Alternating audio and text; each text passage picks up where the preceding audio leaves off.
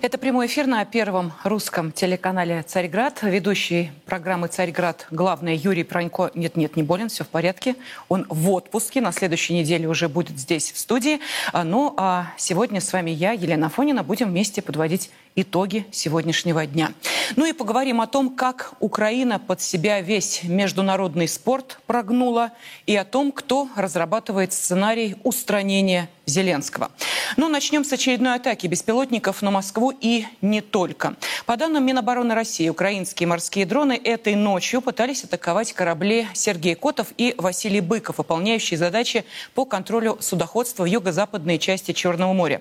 Все три украинских беспилотника уничтожены силами команд кораблей. Ну и в эту же ночь на 1 августа Киев повторил свою атаку дронами по Москве и опять на Москва-Сити. На этот раз атака была еще менее успешной, чем в воскресенье. Буквально за несколько минут до попадания в Москва-Сити телеграм-каналы со ссылкой на очевидцев сообщали о взрывах в Подмосковье. Местные жители рассказывали о пролете украинских дронов в Одинцове, Кубинке и Нарафаминске. Два украинских беспилотника были уничтожены в воздухе средствами ПВО над территорией Одинцовского и Нарафаминского районов Московской области. Еще один беспилотник был подавлен средствами радиоэлектронной борьбы и, потеряв управление, потерпел крушение на территории комплекса нежилых зданий Москва-Сити, сообщило Министерство обороны. В результате был частично разрушен фасад здания, здания. Речь главным образом идет о повреждении остекления на 21 этаже. Сотрудники министерств и коммерческих организаций, расположенных в здании, утром приехали на работу, но обнаружили полицейские машины и сигнальные ленты. Людей не пускали. Позже у здания поставили табличку с информацией, что вход – закрыт. И работники стали разъезжаться по домам. По факту атаки украинских беспилотников на башне Москва-Сити заведено уголовное дело по статье 205 Уголовного кодекса «Теракт». Производство идет Центральный аппарат Следственного комитета Российской Федерации. Пресс-секретарь президента прокомментировал атаку беспилотников. Конечно, э, комментировать с экспертной точки зрения это могут и должны только военные. Действительно, угроза, угроза существует, она, она очевидна, и но меры принимаются. Итак, угроза очевидна, меры принимаются, сказал э, Дмитрий Песков. Но э, на связи с нами первый министр государственной безопасности Донецкой Народной Республики, доктор политических наук, герой ДНР Андрей Пинчук. Андрей Юрьевич, здравствуйте. Здравствуйте. Ну вот вы знаете, сейчас э, я просто слежу за тем, о чем пишет телеграм-канал, и там прям соревнование идет. В предположениях беспилотники запускались с территории России или из Украины. Скажите, по вашему мнению, это важно? Это важно для э, специалистов. В том смысле, что э, в зависимости от того, откуда они э, запускались, это локализует направление работы. То есть, если они запускались с территории России, значит, есть диверсионно-разведывательная группа, агентура противника, значит, есть каналы, либо переброски соответствующих технических средств, либо их изготовление на месте, либо приобретение на месте. Соответственно, эти каналы должны устанавливаться. И поэтому, если запуск с территории России осуществляется, это одна история. Если запуск территории э, Украины осуществлен, то тут тоже несколько совсем других факторов. Во-первых, появляется э, фактор э, огромной дальнобойности значит, украинских беспилотников. Там называются определенные модели сейчас уже с версиями дальности полета до 1000 километров. Очень большая дальность. Вот. Соответственно, возникает вопрос о том, каким образом вдоль периметра границы осуществлять меры безопасности, перехватывать. Ну и вопросы к тем, кто за это, конечно, отвечает. Тоже вот такие вопросы появляются. Поэтому для специалистов важно, а для обывателя, конечно, ему какая разница, откуда он запущен. В любом случае он падает ему на голову. Поэтому тут э, не так все, э, так, не, не такая большая различие для него. Угу. Все по последствиям.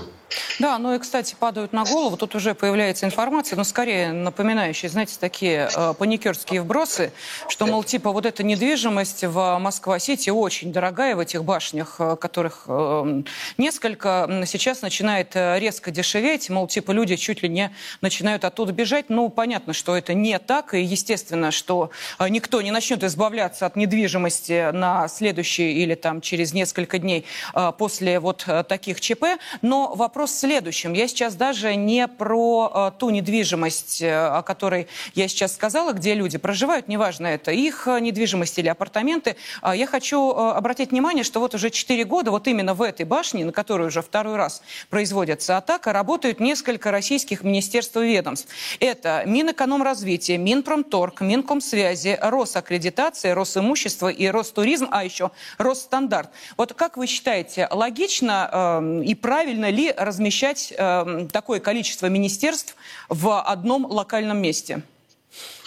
Для невоюющей страны, конечно, логично. Просто это характеризует э, ожидание военных действий. Вы знаете, в советское время больницы, дороги, школы, они все были объектами двойного назначения для того, чтобы на мобилизационный период как-то разворачиваться. Ну а вот этот подход, он э, о чем говорил? Министерства собрали, э, старые объекты министерства освоили, построили там жилые комплексы, там передали под какие-то околокоммерческие или коммерческие цели это же все была история про землю, про, э, про, про прибыль. И э, в последнюю очередь э, это решалось с точки зрения безопасности и тем более войны. Хотя, конечно, абсурдно с учетом всей истории значит, нашей страны. Поэтому нелогично, неправильно. Но, честно говоря, ну, сомневаюсь, что вот прямо сейчас в моменте это как-то можно изменить. Но вот американская «Нью-Йорк Таймс» э, уверяет э, своих читателей, что, оказывается, вот эти э, дроновые потуги, ну давайте назовем их именно так, потому что ущерб 150 квадратных метров стекла, которые уже к вечеру восстановят, ну, в общем, потугами по-другому не назовешь. Так вот, что говорит «Нью-Йорк Таймс», что это, оказывается, другой вариант контрнаступления Украина ставит на беспилотные атаки по России. Вот я сейчас просто цитату привожу из э, этого материала. По мнению военных аналитиков, удары Украины по России имеют большее значение, чем просто ответные жесты. Например, беспилотники атаковали комплекс Москва-Сити, где расположены одни из самых высоких зданий в Европе. Эти знаковые башни когда-то считались символом интеграции России в мировую экономику, но теперь они стали отражением растущего конфликта между Москвой и Западом. Вот скажите, Андрей Юрьевич, я правильно понимаю, что что вот э, этим материалом э, открыто заявляют о том, что Украина атакует гражданские объекты, не имеющие никакого отношения к военной инфраструктуре или военным объектам. Ну, Украина последние 9 лет последовательно, она э, с 2014 года атаковала гражданские объекты и продолжает это делать. В этом смысле вот, э, э, определение ее террористичности характера, оно никуда не делось. То, что Запад это под э, сурдинку так констатирует, ну или там, вернее, западные СМИ, ну это же риторика устрашения на самом деле. Цель э, вот подобных рассуждений э, сместить э, э, акцент с неудач на поле боя на то, что ну все равно куда-то там Украина бьет. Вот, то есть есть какие-то там с их точки зрения успехи. Вот вот видите, там дотянулись до соответствующих центров власти. Вот. А на самом деле, э, что, что изменилось? Э, просто теперь это не Донецк и даже не Белгород, а теперь город Москва. Но с точки зрения там, законодательства России все граждане равны. Да, но, э, безусловно, кстати, вот у школе мы заговорили на зарубежную реакцию, о зарубежной реакции на эти атаки. Вот смотрите, нам тут пальчиком решили погрозить представители внешнеполитической службы Евросоюза. А, Набила Масрали сказала, Россия не должна использовать атаки беспилотников для эскалации боевых действий на Украине. И продолжил, Евросоюз не имеет никакой информации о происхождении беспилотников, атаковавших Москву. Оружие, поставляемое по линии Европейского фонда мира, может быть использовано только для защиты территориальной целостности Украины. То есть в этом заявлении все хорошо. И то, что, э, значит, не смеет тут, э, понимаешь, э, отвечать на вот эти вот террористические атаки, но и плюс к этому если что и поставляем, то э, ради э, всеобщего мира. Андрей Юрьевич, что Говорил скажете? Дмитрий, Дмитрий Анатольевич Медведев, некоторые фразы можно отливать в граните. Фраза «оружие, поставляемое за счет средств фонда мира» — это одна из подобных фраз. Да, ради мира, мир в труху. Э, ну, э, ну, слушайте, люди говорят, э, люди занимаются публичной риторикой, пытаясь как-то оправдать то, то, чем они занимаются. Они же, со своей точки зрения, не просто войну в таком случае спонсируют, они спонсируют то, что для Запада на уровне официальных символов является жестким табу, то есть террористические акты, террористический характер. И вся вот эта словесная эквилибристика, она направлена только вот на подобное оправдание, больше ни на что. Вот. И, и к этому так и относиться нужно, как э, к тому, что официально определенное должностное лицо маркирует себя пособником террористов, оправдывая этот терроризм. Но э, по вашему мнению, все-таки э, будет ли, э, будут ли подобные атаки, опять же, обращаем внимание, да, не на эм, ну, определенные объекты, скажем так, двойного назначения, можно их так трактовать, а исключительно на мирные объекты на старых территориях России, давайте называть это так. Будут ли они признаны терроризмом или этого мы не дождемся никогда?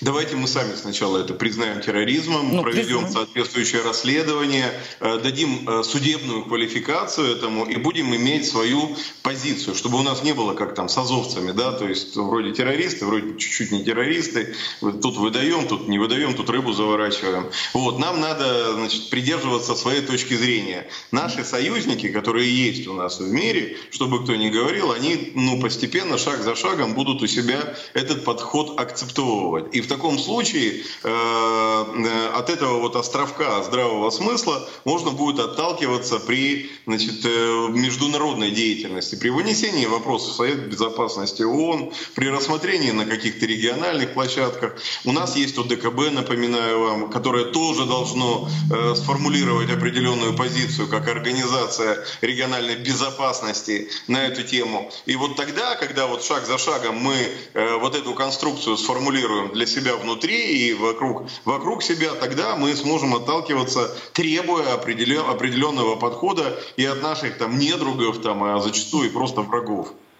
Да, но и э, уж коль мы говорили, да, определиться, когда определимся, но вот, э, слава богу, определились с э, статусом добровольцев спецоперации, ополченцев Донбасса. Теперь они получат удостоверение ветерана боевых действий. Это официальное сообщение правительства.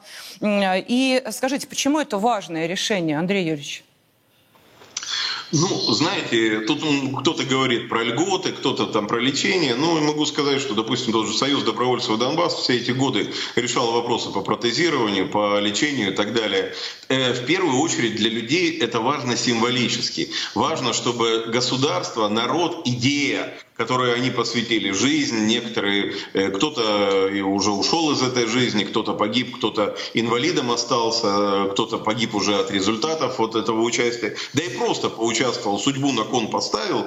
Вот очень важно, чтобы эта оценка имела вот такое э, символическое, политическое значение. По сути, давайте так вещи своими, опять же, именами назовем, мы говорим о том, что государство наконец-то э, этим людям, э, защитникам э, русского мира скажет спасибо спасибо таким образом через вот выдачу вот этого удостоверения. Э, э, это главное. А все остальное, да, ну, важно тоже, но это уже как бы, как бы добавочные, факультативные элементы. Понятно. Спасибо большое. На связи с нашей студией был первый министр государственной безопасности Донецкой Народной Республики, доктор политических наук, герой ДНР Андрей Пинчук. И, кстати, обращаюсь к нашим зрителям, не пропускайте программы Андрея Юрьевича. Называется программа «Сила в правде. Вот ее как раз и ведет э, Андрей Пинчук. Если пропустили предыдущие выпуски, заходите на сайт Первого Русского в разделе «Видео». Обязательно находите э, выпуски э, программы, где Андрей Пинчук обсуждает и рассказывает о главных военных политических событиях, которые происходят. Ну, а та тема, которую я вот так скользь э, затронула. Э, давайте я сейчас официально зачитаю, что было э, сказано по поводу единого статуса добровольцев ополченцев Донбасса. Просто нужно понимать, что говорится и что имеется в виду. Итак, добровольцы, входившие в воинские формирования Донецкой и Луганской народных республик с 11 мая 2014 года, а также те, кто заключил контракт или имел другие правовые отношения с организациями, содействовавшими способствовавшими выполнению задач, возложенных на вооруженные силы России в ходе спецоперации на территориях Украины, Донецкой и Луганской народных республик с 24 февраля 2022 э, года и на территориях Запорожской и Херсонской областей с 30 сентября 2022 года будут получать удостоверение ветерана боевых действий единого образца. Это сказано в сообщении Кабинета министров. Так что э, вы понимаете, насколько действительно это важное решение. И, как правильно сказал Андрей Юрьевич, здесь не только про выплаты, здесь скорее про смыслы. Ну а по другую сторону границы уж вообще удивительные вещи происходят. Я сейчас говорю даже не об Украине, а о том, каким образом Запад уже начинает готовить Украину к тому, что Зеленский все. Ну, о чем идет речь? Вот есть американское издание «Политико». И э, именно оно составило план для Украины на случай, если, ну там, правда, сказано, Россия ликвидирует Зеленского, но мы же понимаем, когда начинают вынашивать и доводить до общественности такие планы, ну, пиши пропало. Или нет? Вот э, давайте мы сейчас эту тему и обсудим с э, следующим экспертом. С нами на связи политолог, декан факультета медиакоммуникаций Московского государственного института культуры Юрий Кот. Юрий Владимирович, здравствуйте. Здравствуйте, Ирина. Да, ну тут мои коллеги уже начали показывать вот эту самую статью в «Политика». Там, слушайте, там такой прям капитальный труд, там все разложили с цитатами, там, я не знаю, с отсылками чуть ли не к Римской империи, к статусу Зеленского. Как, слушайте, вот чтобы не переврать, вот я прям выписала цитаты, это нужно, э, вы знаете, зачитывать, чтобы э, понять, то ли издеваются они над ним, то ли серьезно так думают. Но вот смотрите, про Зеленского. Международные СМИ были очарованы харизматичной привлекательностью Зеленского и простой историей Давида против Голиафа. Превращение украинского президента из разочаровывающего лидера мирного времени в по словам французского общественного интеллектуала Бернара Анли Леви, нового, молодого и великолепного отца-основателя свободного мира поразительно – Слушайте, мне кажется, что эти выдержки нужно только стоя слушать на Украине, потому что, ну, действительно... Ну, правда, дальше начинается самое интересное, где рассказывают, что, в общем-то, а, как-то уже зреет сценарий а, по поводу того, а кто же после Зеленского будет, когда, ну, далее начинается там Россия, а, страшный Мордор и прочее, прочее. Юрий Владимирович, ну давайте объясняйте, что это за неожиданное откровение. Кстати, не первые сегодня, там еще несколько различных источников примерно ту же мысль доносили. Пожалуйста. Ну да, обращать внимание на себя внимание, что это произошло как по команде. Да, то есть вот такой произошел выстрел. И, кстати, надо сказать, что это впервые прозвучало на Западе. А, именно эта нота, а, когда а, Запад начал рассматривать историю Украины, а что будет после Зеленского. Конечно же, для самого Зеленского самое важное это кто, а, как, как, как он перестанет быть на посту президента или вообще перестанет быть, да, и мы с вами понимаем, что он оттуда сам по себе не уйдет, он может оттуда уйти только вперед ногами, его вынести. Вот, э, я не знаю, как, что, что они должны будут ему пообещать, э, чтобы он согласился на то, чтобы оставить этот пост, о котором он всю свою жизнь мечтал. Он одержим был это, э, этим, этой должностью, этим званием, этим постом президента целой Украины.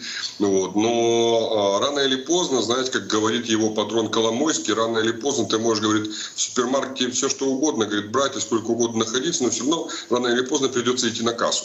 Но вот сейчас, очевидно, Зеленский пришел на кассу. Да, и надо платить за все то, что ты делал, расплачиваться. И Запад, собственно, ему на это и указывает, что, дружище, мы тебе дали столько денег, столько оружия, мы тебя прославили на весь мир. Ты стал самым известным человеком мира, то есть всей планеты практически, да? А что же ты дал нам взамен? А ничего. То есть ты обещал очень много, а не дал ничего. И в этой статье, когда они говорят, что они были им очарованы, ведь вдумайтесь, как, как иезуитски все это дело они преподносят, что на самом деле это не они и слепили его из того, что было, а это он их очаровал, это он их обманул, а они такие доверчивые, доверились не тому, но ждут того. Да, и вот у них вот эта вот история, как бы она не, не прекращается, и они в эту сторону и двигаются. Ну, а, очевидно, конечно, а, я так понимаю, Зеленскому уже выдали черную метку на саммите НАТО, когда вот это вот стоял там, да, в форме уборщика на фоне всех этих лоснящихся э, э, элит. Э, я так понимаю, что у него есть месяц-два максимум на то, чтобы поправить положение и хоть что-то показать в, обещанном контрнаступе, контрнаступе, как они говорят, ну, нафиг мы его называем. Вот.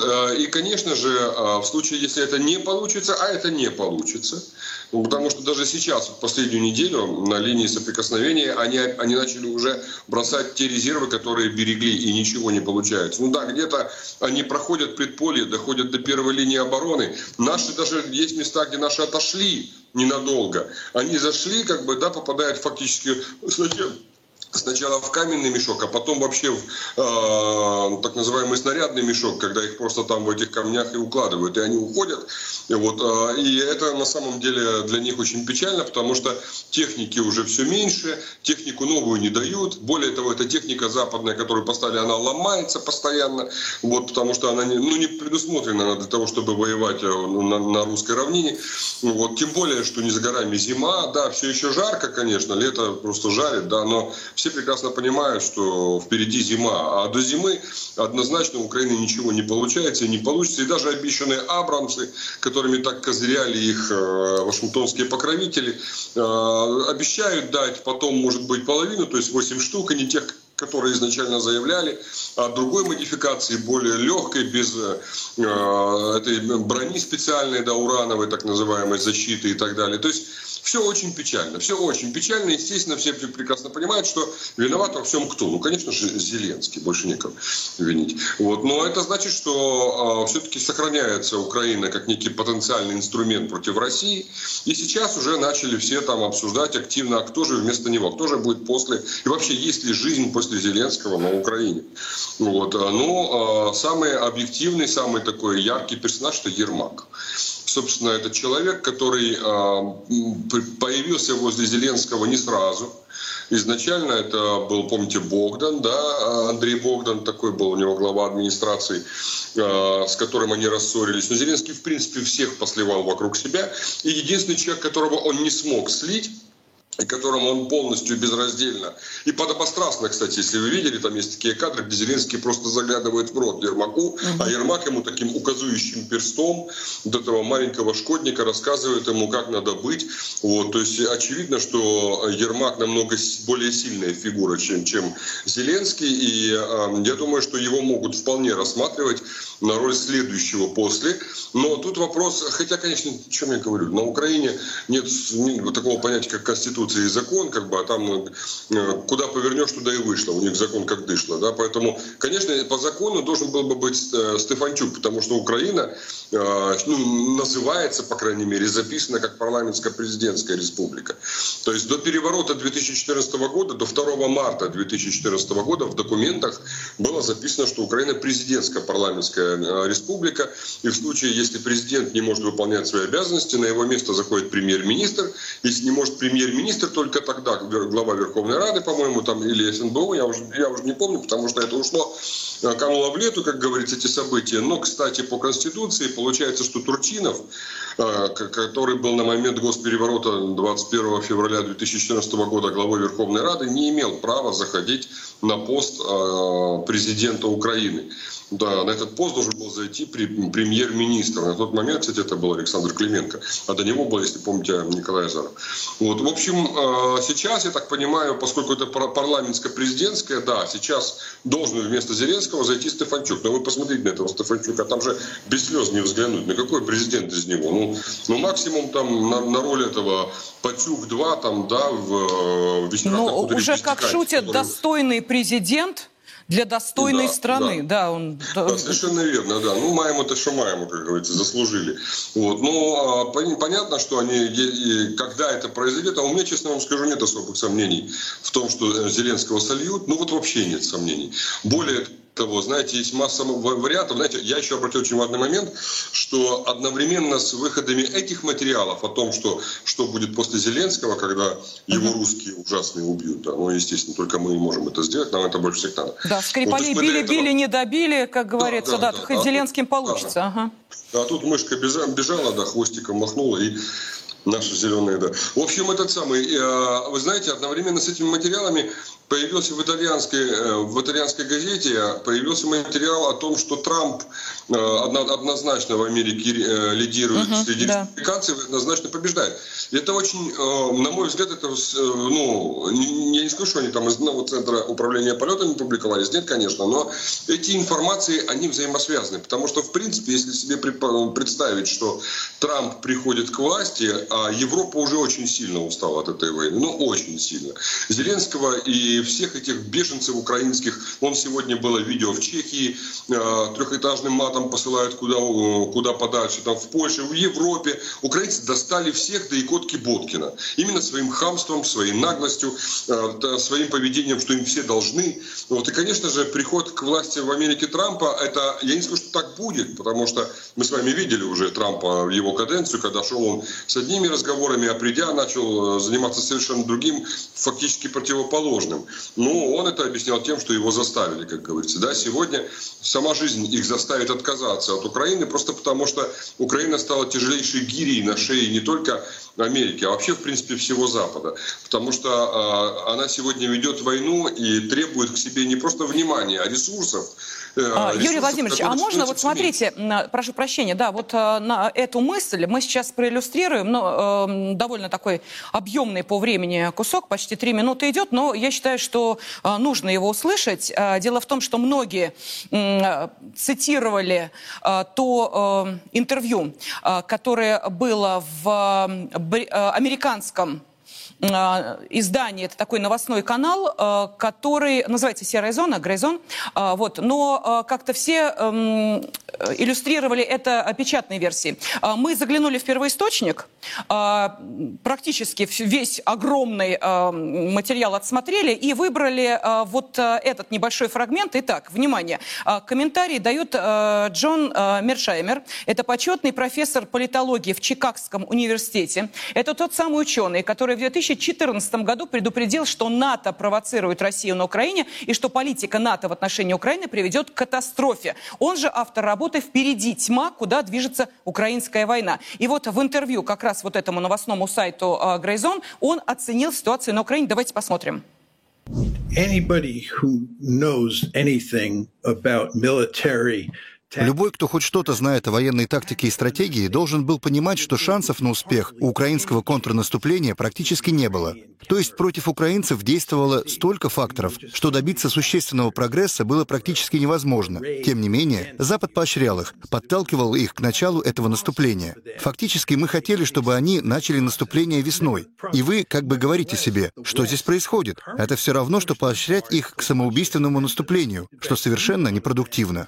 В войне на истощение, подобной этой, ключевым показателем является скорость обмена потерями. Вот на что следует обращать внимание. Вы хотите сосредоточиться на том, сколько людей каждая сторона сможет призвать в армию, а затем сосредоточиться на коэффициенте обмена потерями. И, на мой взгляд, соотношение потерь решительно благоприятствует русским, у которых к тому же гораздо больше людей, чем у украинцев. Это катастрофическая ситуация для Украины. Она делает практически невозможной победу Украины в этой войне и делает вероятной победу русских. У нас нет столько артиллерии, чтобы дать им больше. Поэтому неудивительно, что мы даем им кассетные боеприпасы. Нет ничего удивительного в том, что в последние месяцы мы подчеркиваем, что даем им танки, когда на самом деле им нужна артиллерия. Мы вступили в бой со страной, обладающей огромной промышленной базой, которая может производить большое количество оружия. А наш союзник — страна, которая выполняет за нас боевые действия, грязную работу на поле боя, не имеет собственного оружия. Поэтому мы вынуждены его поставлять. 4 июня этого года украинцы перешли в контрнаступление, в котором участвовало большое количество обученных и вооруженных войск НАТО, но ничего не вышло. Они даже не дошли до первых оборонительных рубежей российских войск. В итоге они воевали в серой зоне и понесли огромные потери.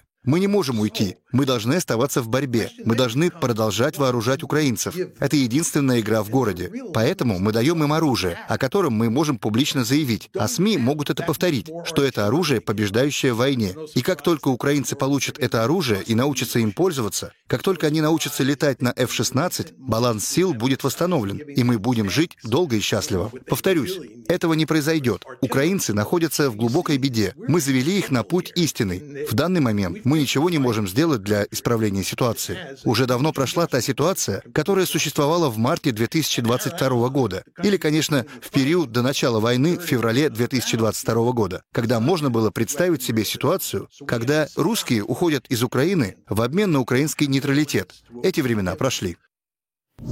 Ну и теперь, Юрий Владимирович, вот э, все, что было сказано, и еще парочка сегодняшних новостей. Тут появилась информация, что Украина вербует наемников среди американских студентов, за которыми числятся долги за обучение. На листовке э, символика украинского МИДа, ну и, соответственно, призывы, если у вас финансовые проблемы, приходите их решите. Ну, понятно, что через э, весьма непродолжительное время э, решать уже ничего не надо будет, потому что не будет ни проблемы, ни студента. И э, плюс к этому вот эти спутниковые снимки, их э, публикует ProNews э, издание, э, где видна крупнейшая в современной военной истории линия обороны, которую выстроила Россия от Крыма и западного берега Днепра до границы с Белоруссией. Европейские журналисты отмечают, что от гигантских сооружений веет страшным духом масштабности уровня тирана Сталина. Вот так вот прям бойтесь. Но при этом другое СМИ добавляет, что не теряют надежды украинцы с помощью пехоты, э, морской пехоты э, ВСУ, которая проходила обучение по стандартам НАТО за пределами Украины, все-таки э, атаку на Крым совершить. Юрий Владимирович, они самоубийцы? Они так самоубийцы хотят, что ли? Вот просто понять хочется. Ну как, знаете, тут Тут на самом деле те, кто их... Вот, э, у меня такое ощущение, что те, кто их э, посылает на бойню с нами, вот они самоубийцы по большей части. А я про них и говорю как раз. Да, Бог не Тимошка видит немножко. Да, украинцы, понятно, они э, из тех, кто был обманываться рад, но их и обмануть-то было поэтому нетрудно, да, но их действительно во многом часто и действительно обманули, но, повторюсь, это никоим образом их не оправдывает, скорее наоборот.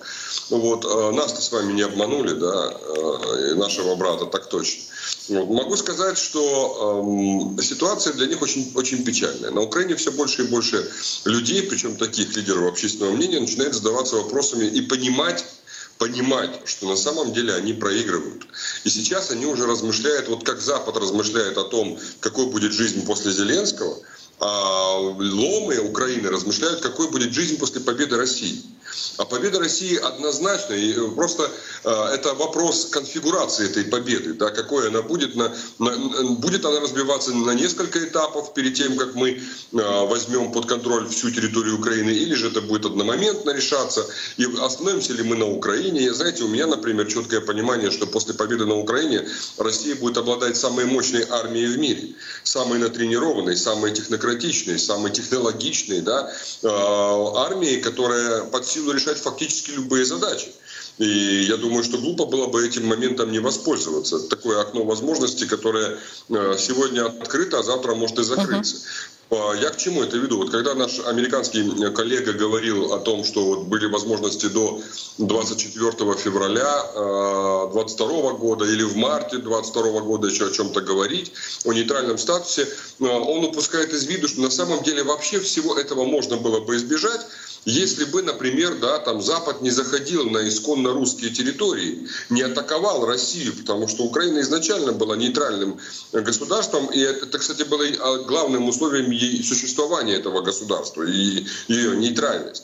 Да, сейчас, конечно же, ни о какой нейтральности речи быть не может. Даже если мы будем вести об этом какую-то риторику чисто политическую, мы должны понимать, что эта риторика будет, должна быть направлена на одно, на цель достижения абсолютного разрушения Украины как государства, потому что это русская земля, там живут русские люди, и незачем нам жить в разных угу, странах. Понятно, это, спасибо. Это ключевое. Спасибо. Еще да. Э, извините, пока закончу. Да, да. Еще можно было, можно было избежать этого, когда в э, конце 21 года, в ноябре, в декабре, Путин обратился к Западу угу. и сказал, ребята, слушайте, ну вопрос нашей безопасности, давайте-ка на, на границе 97 -го года откатывайтесь. Они все хихикали. Вы помните, как они там над нами издевались, да, да, да. да особенно натовцы? Ну что ж, э, мы предупредили, мы предупредили, как бы, да, а теперь ну, не обижайтесь. Спасибо. А, политолог, декан факультета медиа коммуникации Московского государственного института культуры Юрий Кот был на связи с нашей студией. Но вы знаете, вот э, Юрий Владимирович не один раз сказал нейтральный, нейтральный. Я тут подумала, пока в нейтральном статусе, в лучшем случае, выступают наши спортсмены. А уж где победа Украине удалась, тут бесспорно, а, это спортивное поле, где э, Украина под себя весь спорт прогнула. И вот как раз э, эта неделя, но и э, предыдущая, прекрасно это продемонстрировала, э, как э, Международный Олимпийский комитет и различные федерации э, буквально, э, знаете, как вот э, коты на спину падали, так лапки вверх поднимали, типа «сдаюсь». Вот сейчас на э, связи с нашей студией телекомментатор, спортивный обозреватель радио «Спутник» Алексей Осин. Добрый вечер, приветствую, здравствуйте. Здравствуйте. Да, Алексеевич, здравствуйте. Ну, э, я думаю, что э, не вам объяснять, но нашим зрителям хочу все-таки э, напомнить, о чем, собственно, идет речь. Чемпионат мира по фехтованию в Милане, да? Украинская спортсменка Ольга Харлан побеждает в схватке против нашей Анны Смирновой. Дальше, после поединка, спортсмены должны пожать друг другу руки. Харлан вместо этого выставляет саблю перед Смирновой, что-то говорит и уходит. Ну и далее по правилам фехтования, если один или оба саблиста отказываются пожимать друг другу руки после поединка, схватка будет считаться незавершенной. А наша Аня присаживается на стульчик, который ей принесли, ждет около часа. Харлан не появляется. Ситуация а, дальше превращается в некий фарс, когда русскую спортсменку обвиняют в том, что это она, значит, устроила тут настоящее шоу. Но то, что происходило дальше вот это, мне кажется, и есть а, квинтэссенция всего того, а, на что а, способны различные мировые структуры и организации, если речь идет об Украине и о желании каким-то образом, значит, этой эм, стране помочь Международный Олимпийский комитет там а, начинает говорить, что да, действительно, надо как-то относиться а, трепетнее к вот таким сложным ситуациям. Федерация, значит, да, выпускает свое решение о том, что теперь можно руки не пожимать. То есть, ну, смотрите, а, ну, красота, да и только. Плюс к этому Харлан, сначала дисквалифицированный, получает прямую путевку на Олимпиаду в Париж. Ну, и, в общем, да, и, кстати, Федерация шахмат, по-моему, тоже сказала, давайте без рукопожатия обойдемся. Как как бы у нас чего не произошло. Алексей Юрьевич, ну вот теперь вам вопрос. Скажите, пожалуйста, вот э, те, кто говорил, ой, спорт вне политики, это демонстрация именно этой позиции, спорт вне политики? Ну, разве вы не привыкли уже к этому с 2014 года? Когда использовались разнообразные инструменты для того, чтобы решать политические задачи, а конкретно э, имидж российского спорта и в конечном счете российского государства каким-то образом э, подвергнуть вот такой коррозии. У них неплохо получилось, сейчас просто продолжение. Появился э, повод, причем тогда еще речь шла о спортивных делах, о соблюдении неких спортивных законов, а сейчас вообще не имеющая отношения ни к спорту, ни к чему, политическая совершенно история.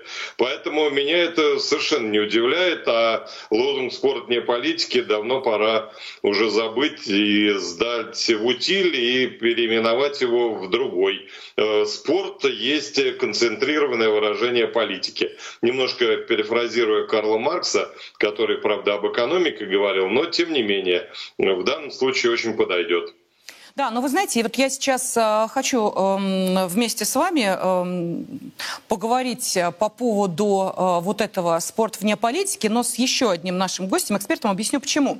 Э, дело в том, что тут ведь э, не только вот эта дискуссия разгорелась, а кто может быть э, следующий, э, выдвигающий подобные требования, под которого изменят э, что-нибудь в правилах, э, писанных и неписанных. Ну, наверное, ответ очевиден. Никто кроме Украины. Но э, на э, форуме, который проходил Россия-Африка, там ведь своя дискуссия разгорелась. Э, сначала э, четырехкратный олимпийский чемпион, глава Олимпийского комитета России Станислав Поздняков на э, саммите Россия-Африка высказался об условиях Международного олимпийского комитета для попадания на Олимпиаду наших спортсменов. И сказал, что Олимпийский комитет России является полноправным и полноценным участником олимпийского движения. На нашу организацию не наложены какие-либо рестрикции, поэтому с нашей точки зрения и в соответствии ла-ла-ла-ла-ла-ла будем ждать приглашения на, значит, условиях, которые нам будут приемлемы. Сколько будем ждать, сколько нужно, столько и будем ждать, пока не пришлют.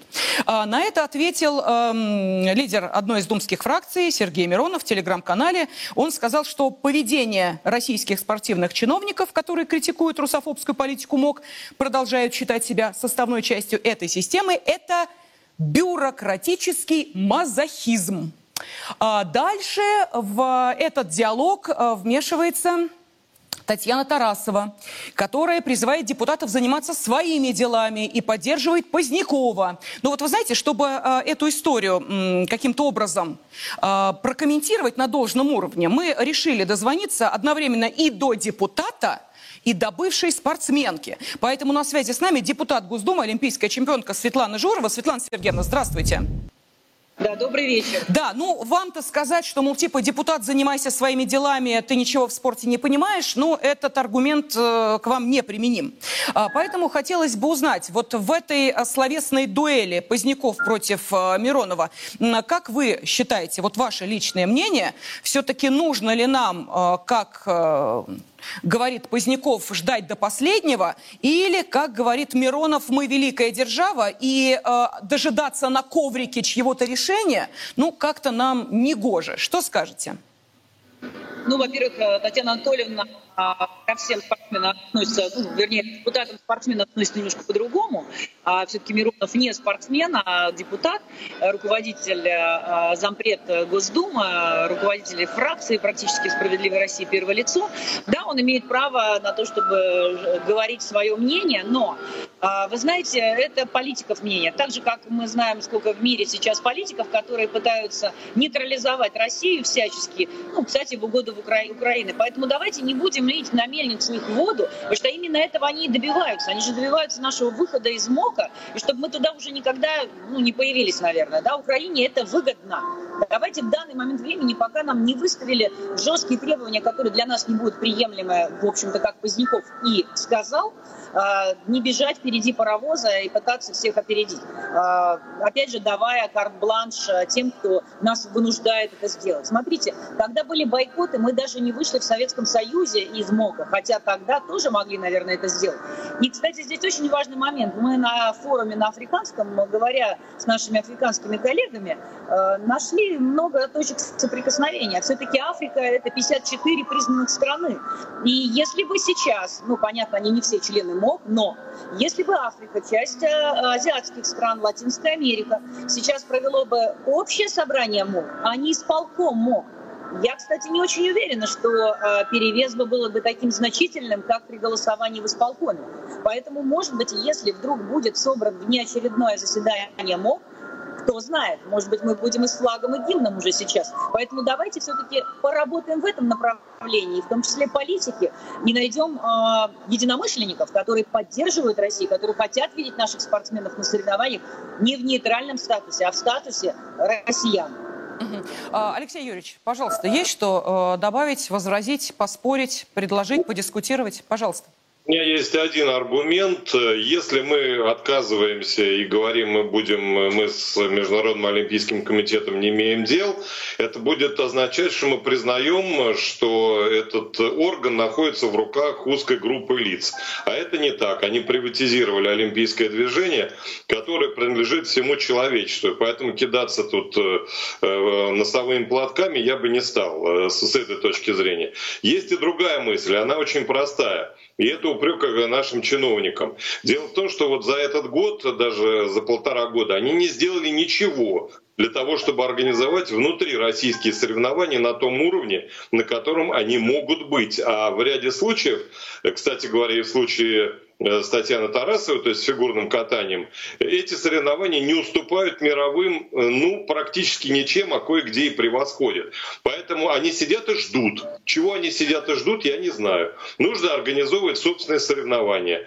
А уж насчет спортсменов, если им хочется, чтобы об них, о них вытирали ноги, пожалуйста. Мы же знаем случаи, когда сейчас Анастасию Павлюченкову, э, выступающую в нейтральном статусе, не пустили на турнир в Чехии. До этого поляки не дали транзитный проезд нашей теннисистке. Вот если вы хотите попасть на эти соревнования и под этими плевками выступать, ну, значит, у вас нет э, ни собственного достоинства, э, ничего. Вот об этом речь. Э, а в остальном, ну, конечно, мы должны соблюдать, собственно, национальную идентичность, собственное достоинство и так далее. И сконцентрироваться на внутренних соревнованиях. Светлана Сергеевна, вот этот как раз вопрос очень интересует э, многих. Мы же слышали о том, что э, есть возможность э, попасть на различные мероприятия, в том числе и проходящие сейчас отборочные к Олимпийским играм в Париже, исключительно в нейтральном статусе, где э, тебя проверяют сверху донизу все твои социальные сети и э, то, как ты относишься к спецоперации, не поддерживаешь ли ты ее, не дай бог, не сказал ли что-то хорошее о президенте страны или не сказал, и так далее, и так далее. Послушайте, но если это так, то тогда чем наши спортсмены, выступающие по таким правилам в нейтральном статусе, э, отличаются от тех, кто сменил гражданство Российской Федерации на другое, лишь бы выступать? От таких спортсменов только по официальным источникам уже 205. Вот было до этого 204, сейчас вот 205-й шахматист, как вы знаете, вот буквально на днях э, сменил гражданство. И на первом месте, кстати, 142 человека, это и шахмат. Это вот они массово э, побежали принимать гражданство других стран. Э, дальше там на втором месте конный спорт, фигурное катание и так далее, и так далее. Но вот э, что скажете? Может быть, так честнее? Да сменил гражданство, пошел, наплевал на Россию. Мне все равно ли я вот спортсмен, что хочу, то и делаю, и не вам не указывать. Там некоторые, кстати, как вот э, дочка Этери Тутбидзе со своим партнером, насколько я поняла, они вообще выплатили э, все деньги, которые были затрачены на их подготовку. Мол, типа, чтобы аргументов не было, а то тут э, кричат некоторые, мы деньги в вас вкладываем, а вы Россию предаете, нате вам ваши деньги, и пошли мы дальше выступать за Грузию. Пожалуйста, Светлана Сергеевна. Да, смотрите, если не все федерации выставляют такие жесткие требования, они, это нам кажется, что они там смотрят под прицелом, кто смотрел под прицелом, мы туда не поехали. Или, например, э, когда нас заставляли подписывать Формулу-1, от которой отказались полностью. Поэтому, в принципе, спортсменов подписывать ничего не заставляют. А, и если бы заставить, то такая федерация, ну, наша национальная федерация вряд ли поедет и будет выступать в соревнованиях.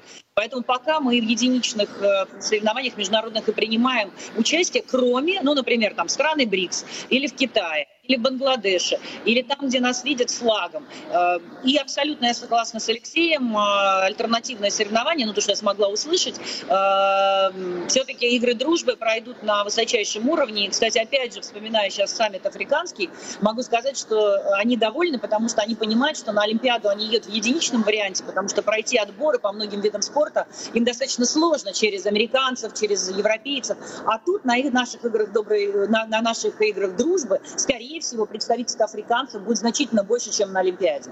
Спасибо. Депутат Госдумы, олимпийская чемпионка Светлана Журова была на связи с нашей студией. Ну и остается буквально три минуты до завершения нашего эфира. Наверное, финальный вопрос я хочу задать телекомментатору, спортивному обозревателю радио «Спутник» Алексею Осину. Алексей Юрьевич, вот э, вы знаете, специально оставила вас, объясню почему. Ну, э, понятно, да, эм, депутаты э, порой не могут говорить всей правды и э, достаточно... Я убедилась, кстати, в этом э, еще когда давно-давно один из депутатов Госдумы приходил и рассказывал, что мы, Великая Россия, да без флага, да без гимна, да никогда, да даже не смейте об этом рассказывать, да как у вас язык поворачивается об этом говорить, да как вы и так далее, да, ну, то, что вот к чему мы сейчас пришли, мы видим. Поэтому вам вопрос, как, собственно, человеку, который смотрит на эту ситуацию, прекрасно ее понимая, и изнутри, и чуть-чуть отстраненно. Скажите, Алексей Юрьевич, вот если будет выдвинуто условие Международным Олимпийским комитетом, что поедут вот такие дистиллированные в политическом смысле слова, абсолютно стерильные спортсмены, поедут, Ну, кто-то поедет, кто-то нет. Я сейчас не берусь сказать э, о статистике. Ну, вот, например, если вспоминать историю 2014 года, то у нас практически не было э, ситуации отказа от спортивного гражданства. Сейчас, конечно, такие найдутся. Почему нет? Э, мы все люди разные, тем более спортсмены они несколько в другой э, ипостаси, так сказать, себя ощущают и иногда во всем комплексе э, не могут воспринимать действительность так, как она есть. И вот в случае с Еленой Синбаевой он э, ярко об этом говорит, кстати говоря, да. А поэтому такие без сомнения найдутся. Откажутся ли они от российского гражданства, примут ли спортивное гражданство другой страны? Да, примут. Будет не 200. Будет, предположим, там, не знаю, 500.